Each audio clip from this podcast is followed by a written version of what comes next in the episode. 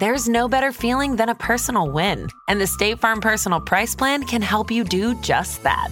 Talk to a State Farm agent today to learn how you can bundle and save with the Personal Price Plan. Like a good neighbor, State Farm is there. Prices are based on rating plans that vary by state. Coverage options are selected by the customer. Availability, amount of discounts and savings, and eligibility vary by state.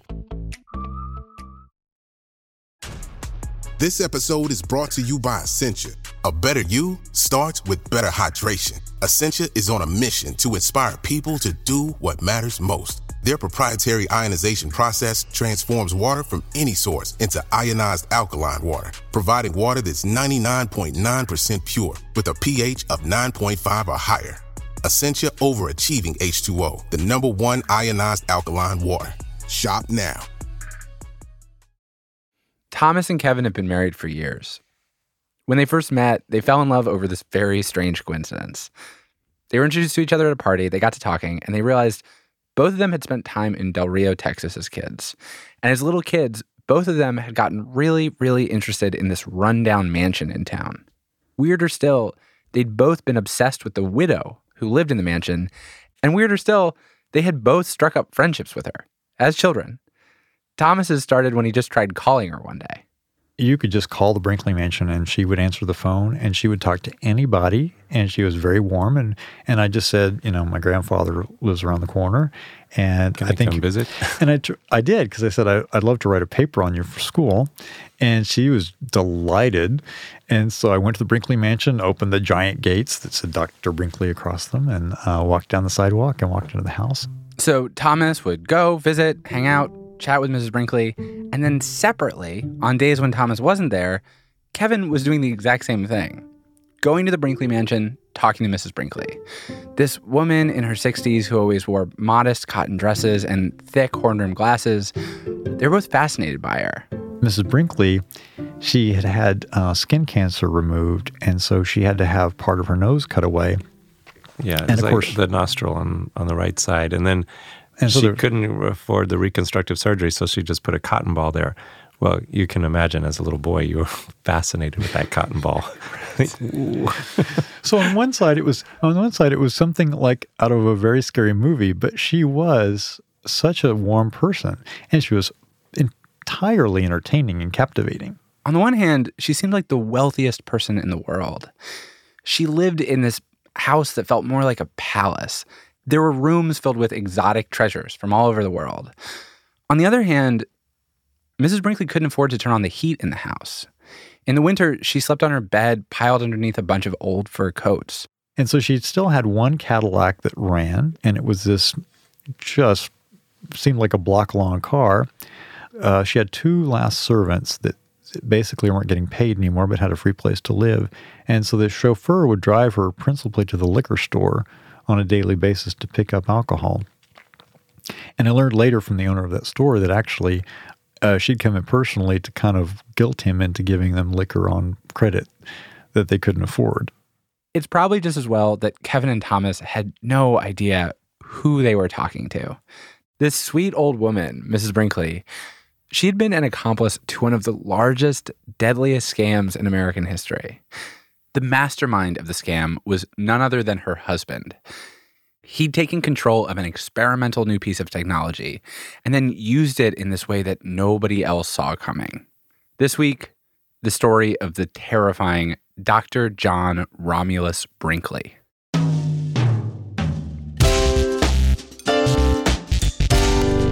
From Gimlet, this is Reply All. I'm PJ Vogt.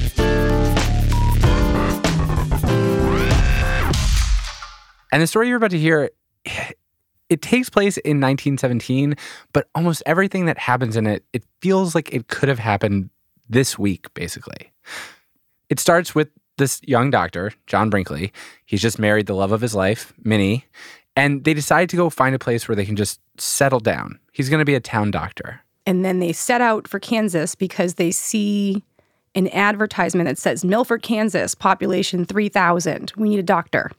And they're like, okay, we'll go west. So they travel west, they get to Milford, and 3,000 was a typo. And in fact, it was population 300, which is to say it's like the middle of nowhere. There's like nobody there. This is Penny Lane. She's a filmmaker. She made a documentary about John Brinkley. So the Brinkleys moved to Milford and they set up shop. This elderly farmer named Bill Stittsworth comes into the office and, you know, after much hemming and hawing, kind of manages to spit out his problem, which is that he's a flat tire. Um, get it, get it, you know. And finally, the Brinkley's like, "Oh, you're impotent. Okay, gotcha. I'm so sorry. We have nothing for that. Like modern medical science has not solved that problem. I'm very sorry." According to Brinkley, what happens next is that he and the farmer get into small talk, and they start talking about goats. They talk about how goats never seem to be impotent; they're always virile.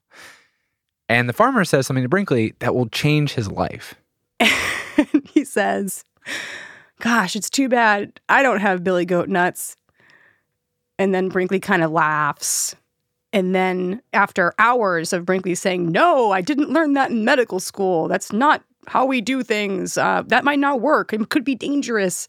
The farmer refuses to leave until Brinkley agrees to try to fix his impotence by giving him goat testicles.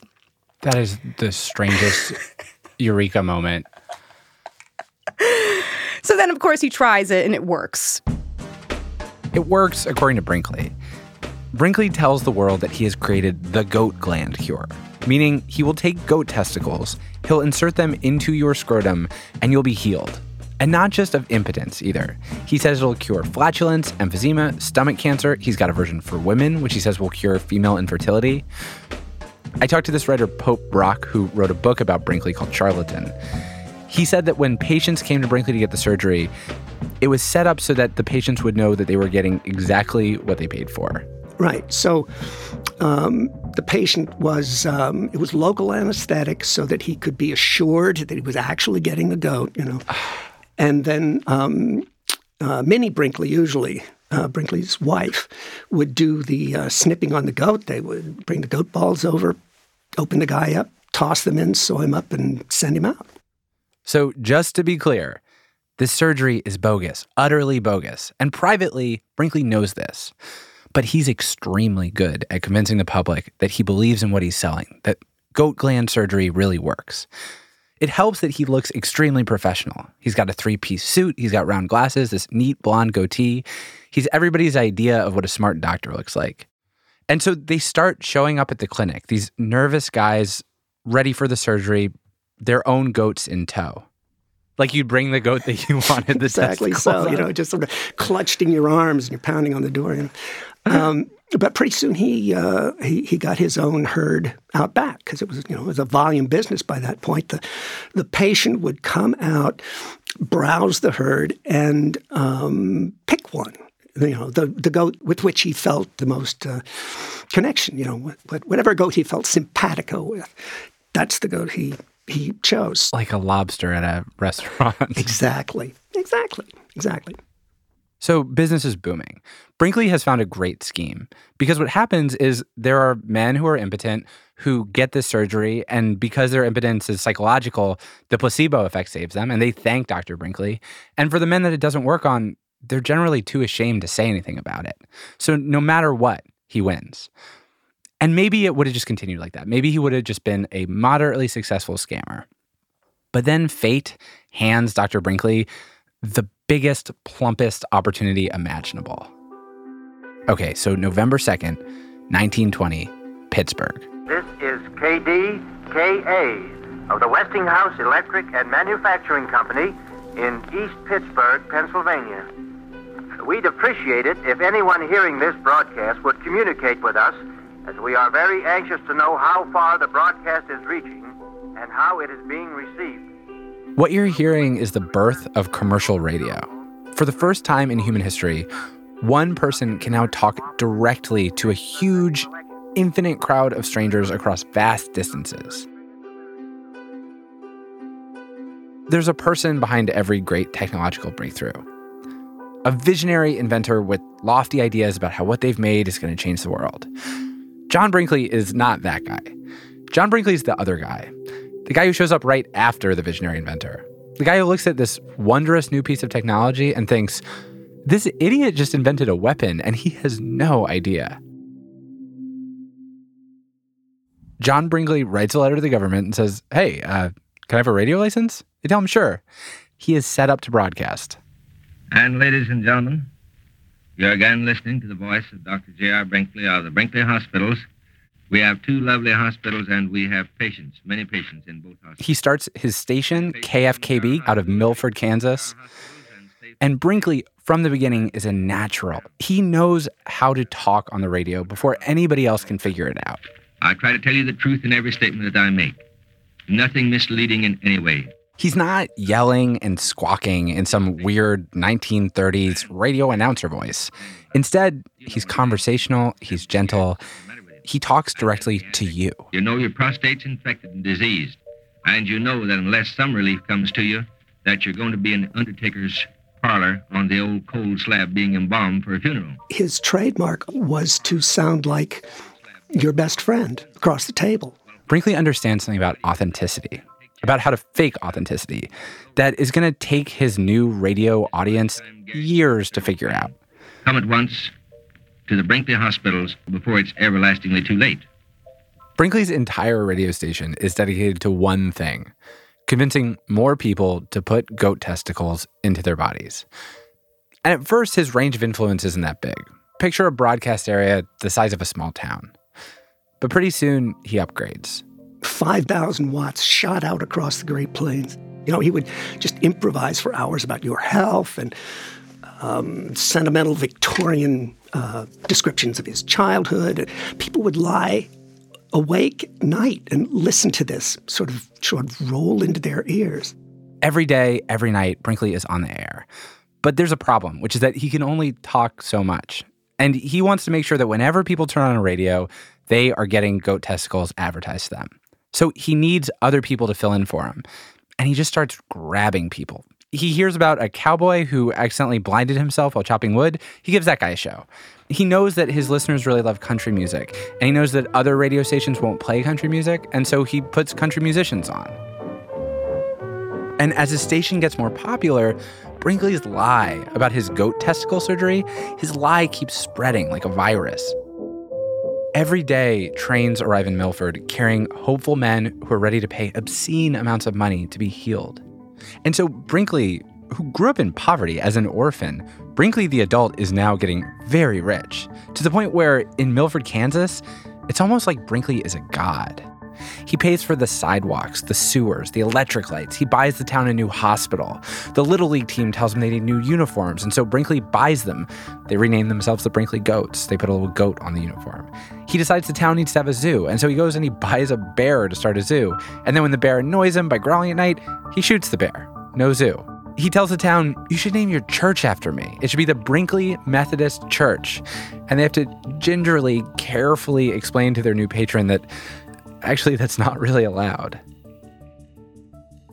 And as Brinkley gets bigger and bigger, his message reaches more and more people. And it's not just reaching potential patients, it has also now reached the ears of the man who will be Brinkley's lifelong nemesis, Dr. Morris Fishbein. Fishbein is the opposite of Brinkley. He's this short, rumpled, bald guy. He doesn't really care about people liking him. He just cares about telling people the truth. He's a know it all. And he despises hucksters and scammers. The Brinkleys of the world drive him crazy. Fishbein was completely lifelong driven to stamp out quackery. And he thought he could. Fishbein is the face of this tiny upstart doctors organization called the American Medical Association. And Fishbein believes in the power of rules and regulations. He was like, we have this association. Um, we are respectable doctors. People should trust us and not these like randos who like pretend to have medical degrees who don't, who like make stuff up and lie. People should believe us. Like we're experts and we have degrees, and you can tell because we wear suits. Fishbein sets his sights on Brinkley. And Brinkley is a juicy target because Brinkley breaks so many rules. For instance, he has a sketchy diploma from a diploma mill in California, a, a fake school. That's against the rules. And so the state of California issues an indictment against Brinkley. It seems like an open and shut thing. But when the authorities show up in Kansas to extradite Brinkley, the governor intervenes. He tells them, quote, we people in Kansas get fat on his medicine. We're going to keep him here so long as he lives. The governor has made a terrible mistake.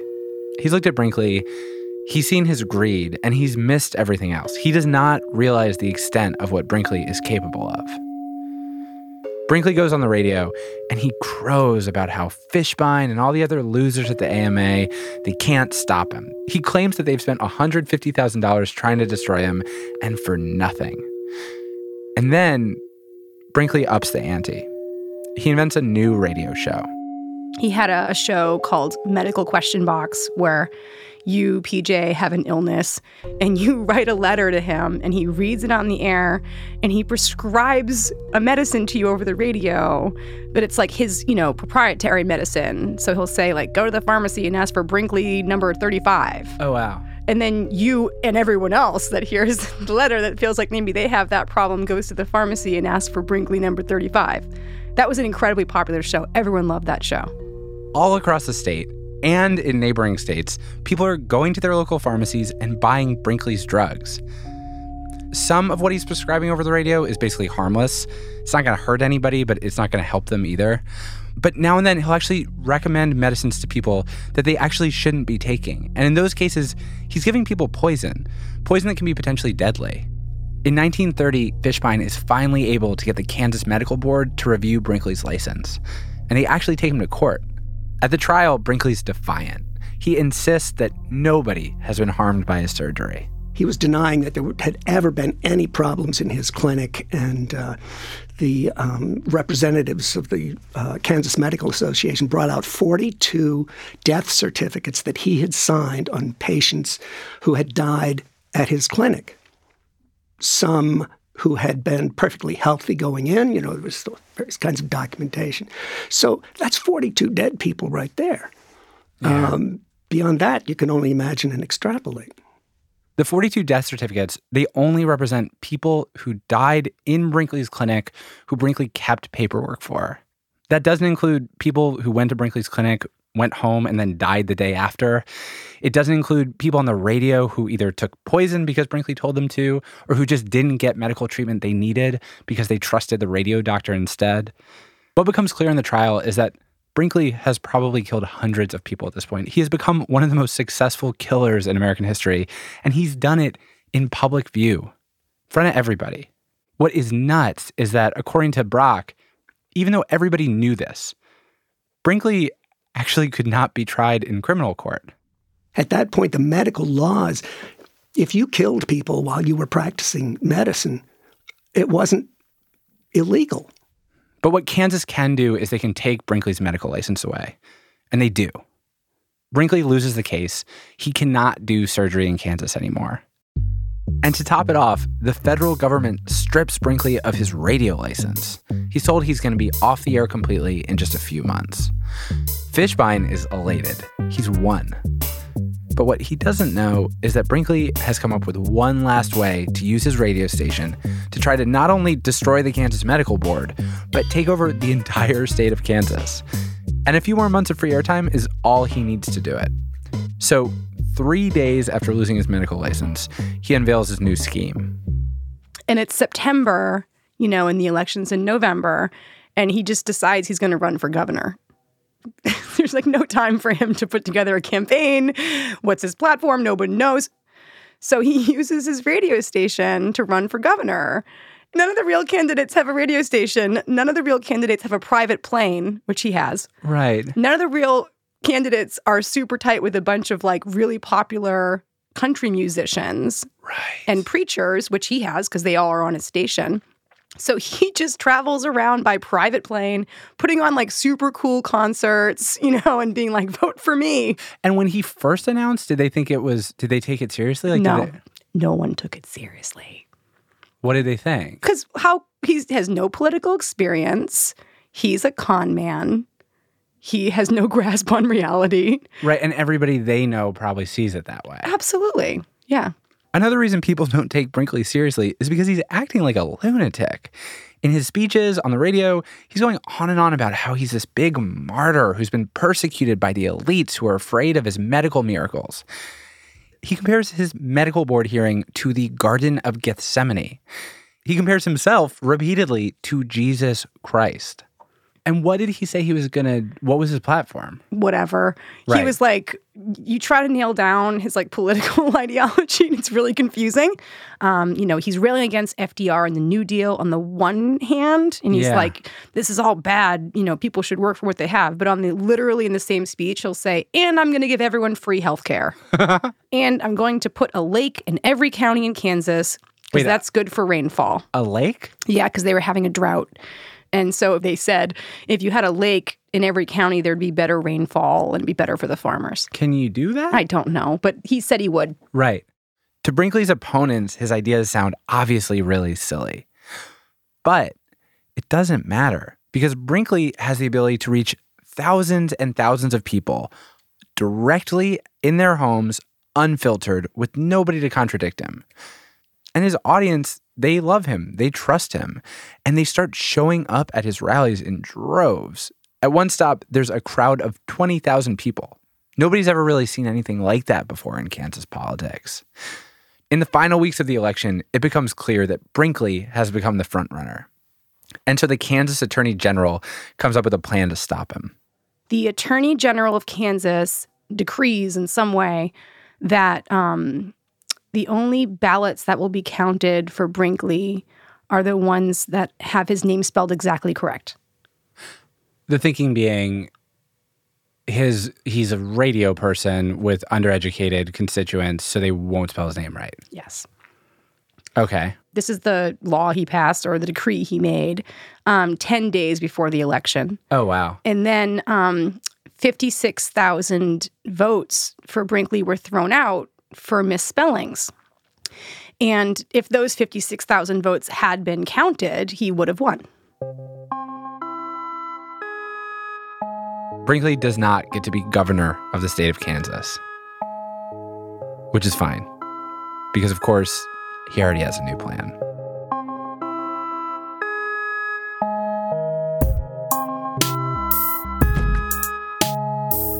Coming up after the break, Brinkley decides to really get ambitious.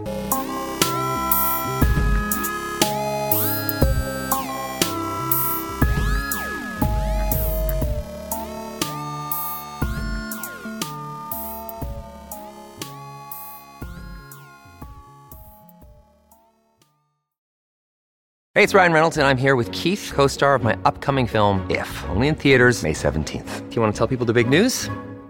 All right, I'll do it. Sign up now and you'll get unlimited for $15 a month in six months of Paramount Plus Essential Plan on us. Mintmobile.com slash switch. Upfront payment of $45 equivalent to $15 per month. Unlimited over 40 gigabytes per month. Face lower speeds. Videos at 480p. Active Mint customers by 531.24 get six months of Paramount Plus Essential Plan. Auto renews after six months. Offer ends May 31st, 2024. Separate Paramount Plus registration required. Terms and conditions apply if rated PG.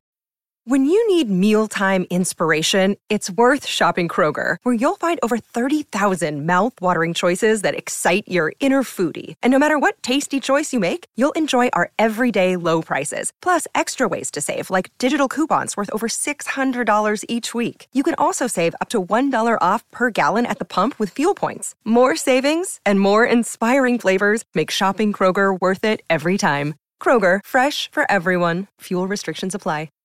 Two guys drove to work. Neither guy wore a seatbelt. One guy got a ticket. One guy didn't. The same two guys drove home. One guy wore a seatbelt. One guy didn't. One guy made it home. The guy not wearing his seatbelt didn't. Don't risk it. Click it or ticket. Paid for by NHTSA. A lot can happen in the next three years. Like a chatbot may be your new best friend. But what won't change? Needing health insurance. United Healthcare Tri Term Medical Plans are available for these changing times. Underwritten by Golden Rule Insurance Company, they offer budget friendly, flexible coverage for people who are in between jobs or missed open enrollment. The plans last nearly three years in some states, with access to a nationwide network of doctors and hospitals. So, for whatever tomorrow brings, United Healthcare Tri Term Medical Plans may be for you. Learn more at uh1.com. Welcome back to the show. It's 1931. We're in Del Rio, Texas. It's a sleepy little West Texas town. Nothing ever happens there. Until the day the new guy shows up. He says that he's a doctor, but nobody's ever really met a doctor like this. The guy builds this huge mansion with a pipe organ in it, a two story pipe organ. And then he wires speakers all around the outside of his house. And at night, he blasts organ music into the town. The new guy is in love with his own name.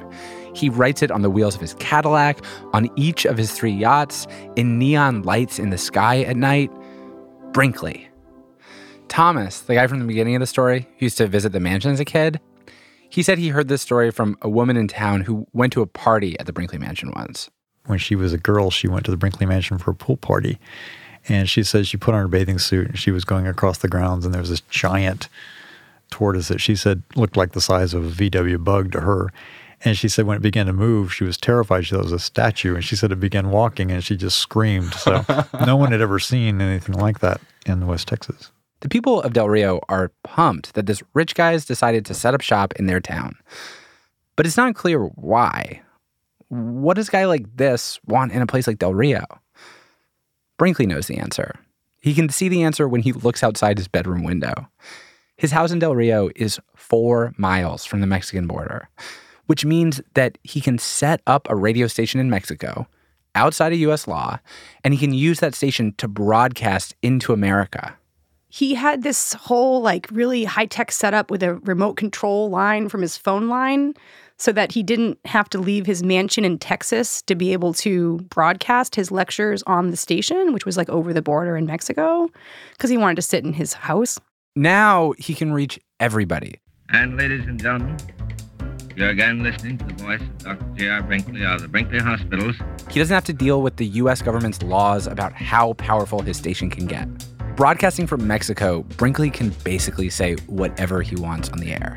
He can now hawk his new goat serum, no surgery required, but he also rents out his space to other scammers with other scams. Especially nowadays when it's so easy to get rid of gray hair. That everyone He's got people selling crazy water crystals. Thank you and hello, friends.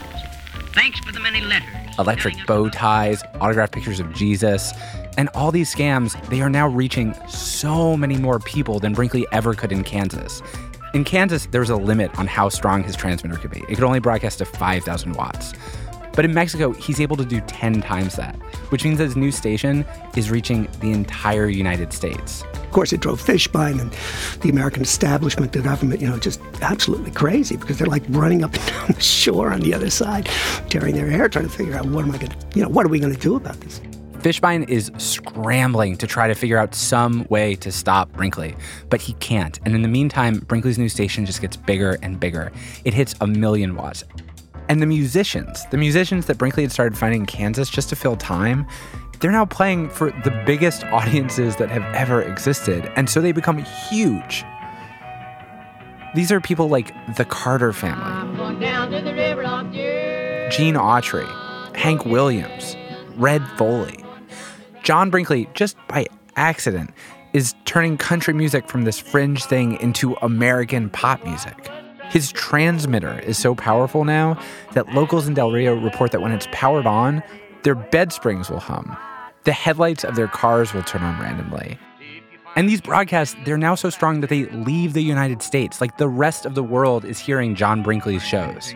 I have seen physical mail from like the Philippines and stuff directed to the radio station saying like I loved your segment on astrology or whatever. It really did reach all around the world. John Brinkley is now an international celebrity. So is his wife, Minnie. She has her own show. I like to know nice people. I'm happy with nice people. And I don't go near the other kind. So's his kid. Now listen, Johnny. Daddy wants to tell you this. Always tell the truth. Never tell a lie under any circumstances. Fishbein is tearing his hair out. The U.S. State Department tries to negotiate with Mexico to take Brinkley off the air, and Brinkley just gets the vice president, the vice president of the United States, to tell the State Department to knock it off. Brinkley cannot be contained by law. Brinkley's so famous that he goes to the Gone with the Wind premiere, and in a room with Clark Gable, reporters are asking Brinkley questions. Now that Brinkley is at his most influential, with the biggest following he's ever had, his interest in politics, it takes a dark turn. He was anti Semitic already. Uh, that was fueled as much as anything else by his hatred of Fishbein. But then he takes a vacation to Europe. He goes to Germany. And he saw Hitler's Germany. He saw those flags and all that marching, and it caught his fancy, you know. He starts giving over his airwaves to other prominent Americans who either sympathize with the Nazis, hate Jewish people, or just pro fascism. One of them is really famous, this guy, Father Coughlin, who's drawing huge crowds at these rallies. We are Christian insofar as we believe in Christ's principle of love your neighbor as yourself. And with that principle, I challenge every Jew in this nation to tell me that he does not believe in it.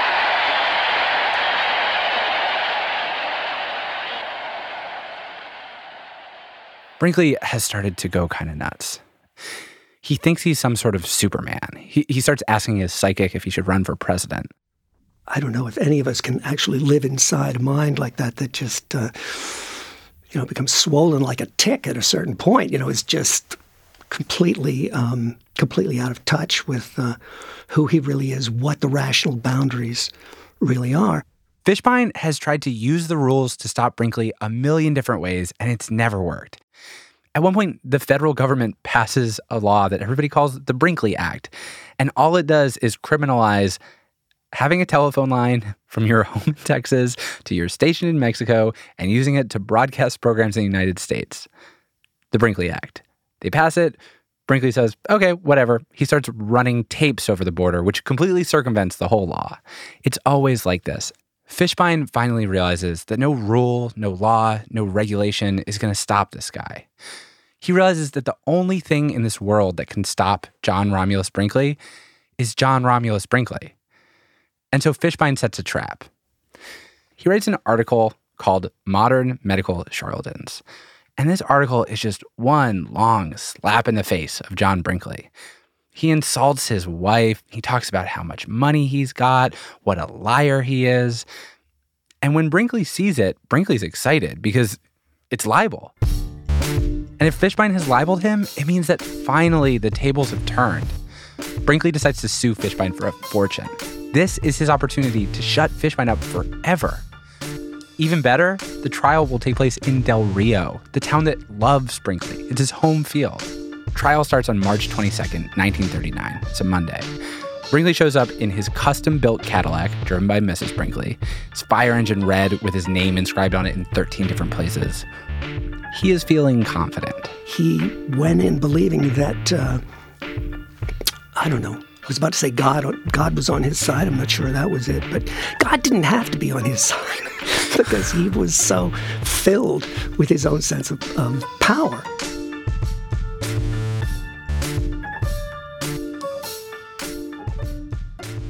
Just by walking into the courtroom, Brinkley's made himself very vulnerable. Because Fishbein's entire defense is that, according to him, everything he said is true. Brinkley is a phony. He is a fraud, which means that the court is now going to debate not Fishbein's reputation, but Brinkley's reputation. Now, Brinkley's lawyers know that this is going to be part of it. And so this doesn't rattle them yet. They have a plan. They have packed the courtroom with Brinkley supporters, with people who love him, with people who've gotten the surgery and who say it worked. And so they bring up one of these happy customers and they start to ask questions. And then Fishbein's lawyer jumps up with an objection. He says to the judge, they're not experts, they're patients. They can't say whether Brinkley's a quack or not. And the judge agrees. All the happy customers that Brinkley's lawyers have planned on using to defend him are kicked out. So all of a sudden, Brinkley is far more vulnerable and isolated than he uh, than he thought he would be. Since patients can't testify because they're not medical experts, well, then who can't testify? Medical experts. So they get up one by one and very specifically and thoroughly um, debunk various practices that Brinkley was uh, was performing. They destroy him. They prove that his surgery is just nonsense, that the medicine he sold over the radio is just colored water.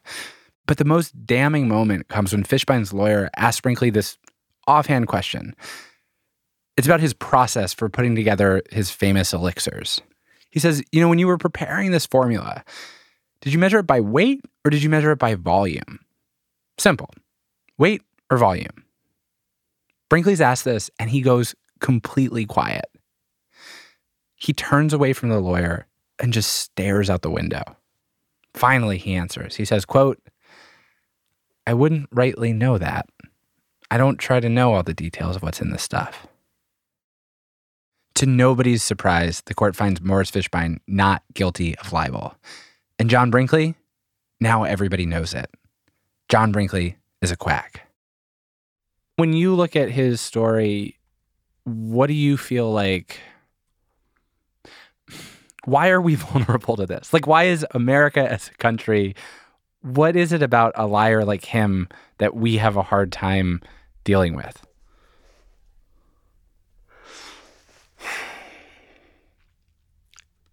Don't you want to be rescued? I know I do.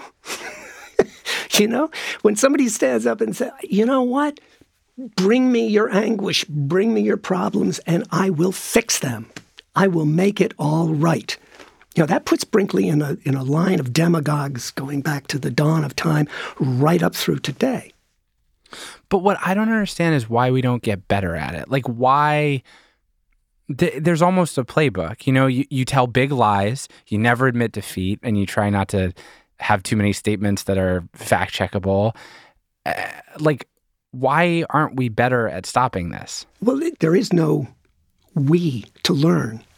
It's not as though the people that Brinkley scammed were all alive today and say, okay, God, I remember now back in the 30s, I fell for that thing.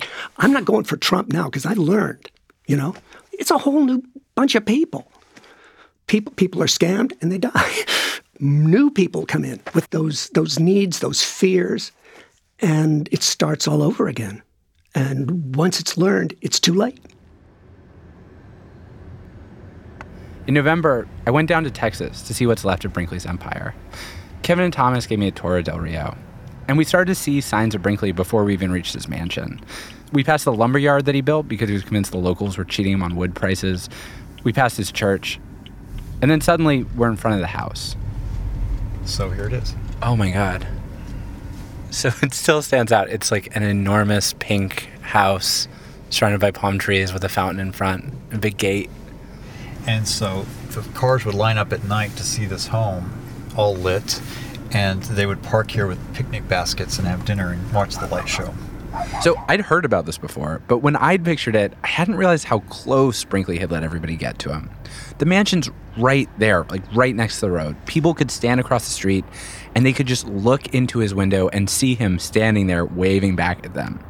He would have seemed so close, so approachable.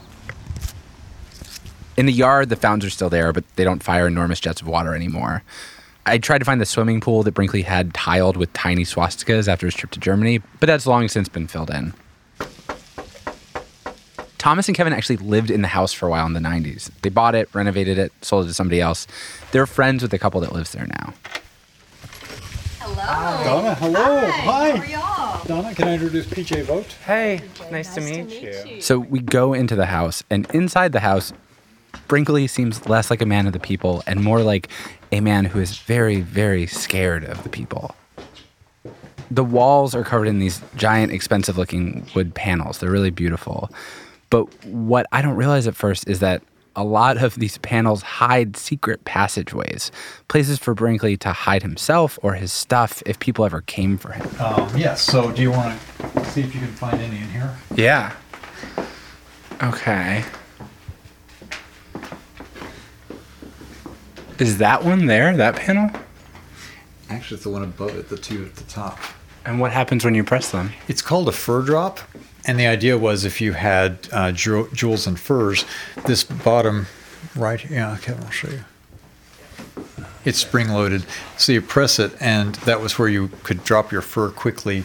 And then there was this one here at the bottom right had a safe in it, and you could put your jewels there and your fur there to hide them so that they didn't get stolen. The furs and jewels are long gone. Within two years of losing the Fishbein trial, Brinkley was bankrupt. He died of a heart attack a year after that, 56 years old. Everything he built has disappeared. The clinic shuttered, the radio station torn down, his name's been taken off the gates of his own mansion. The whole time that I was trying to understand Brinkley, I'd have this weird feeling that I'd try to push down, which is that he didn't feel real. He felt like a monster from a fairy tale. I never felt like I could get a glimpse of him as a person. And even in his own house, walking in his bedroom, it still felt like he was eluding me. And then we walked into the room where Brinkley used to record his radio shows. All the equipment's gone, but the organ is still there. The organ that accompanied all of Brinkley's lies. It's huge, it takes up the entire wall. It's 1,063 pipes, and its name is Opus 444. Opus 444. So this would often open Brinkley's shows. When you listen to this, it sounds kind of like a celestial, very delicate sound, like a music box. Thomas said that we should try to play it. It's humming, the back room's humming, which is making me optimistic that it might work.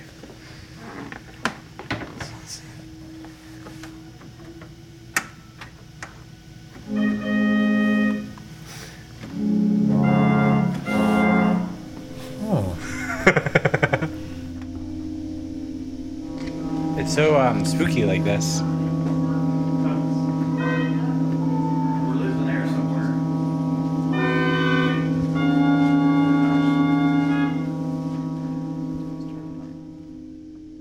Thomas told me one last story about Brinkley.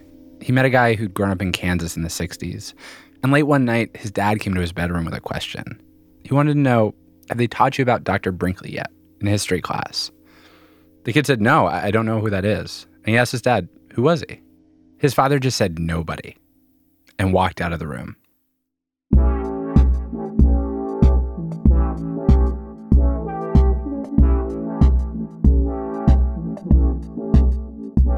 If you want to know more about John Brinkley, there is so much more craziness to his story that we couldn't include. If you're curious, you should absolutely go pick up Pope Brock's book about Brinkley, Charlatan. It's great, it's amazing. And Penny Lane's documentary about Brinkley is also great. It's called, appropriately, Nuts.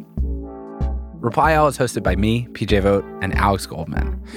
We were produced by Sruthi Pinnamaneni, Phia Bennin, Chloe Prasinos, and Damiano Marchetti. We're edited by Tim Howard and Jorge Just. Production assistance this week from Thane Fei and Sangeeta Rayasam. We were mixed by Rick Kwan. Special thanks this week to Gary Carden, Sean Williams, John and Donna Weston, Thomas McInerney, and Thomas Nyman and Kevin Parman, the best hosts in Texas. Matt Lieber is a cure for what ails you. You can find more episodes of the show at itunes.com slash replyall or wherever you get your podcasts. Lately, I have been checking out the NPR One app. It's pretty good. Our website is replyall.soy. Thanks for listening. We'll see you in two weeks.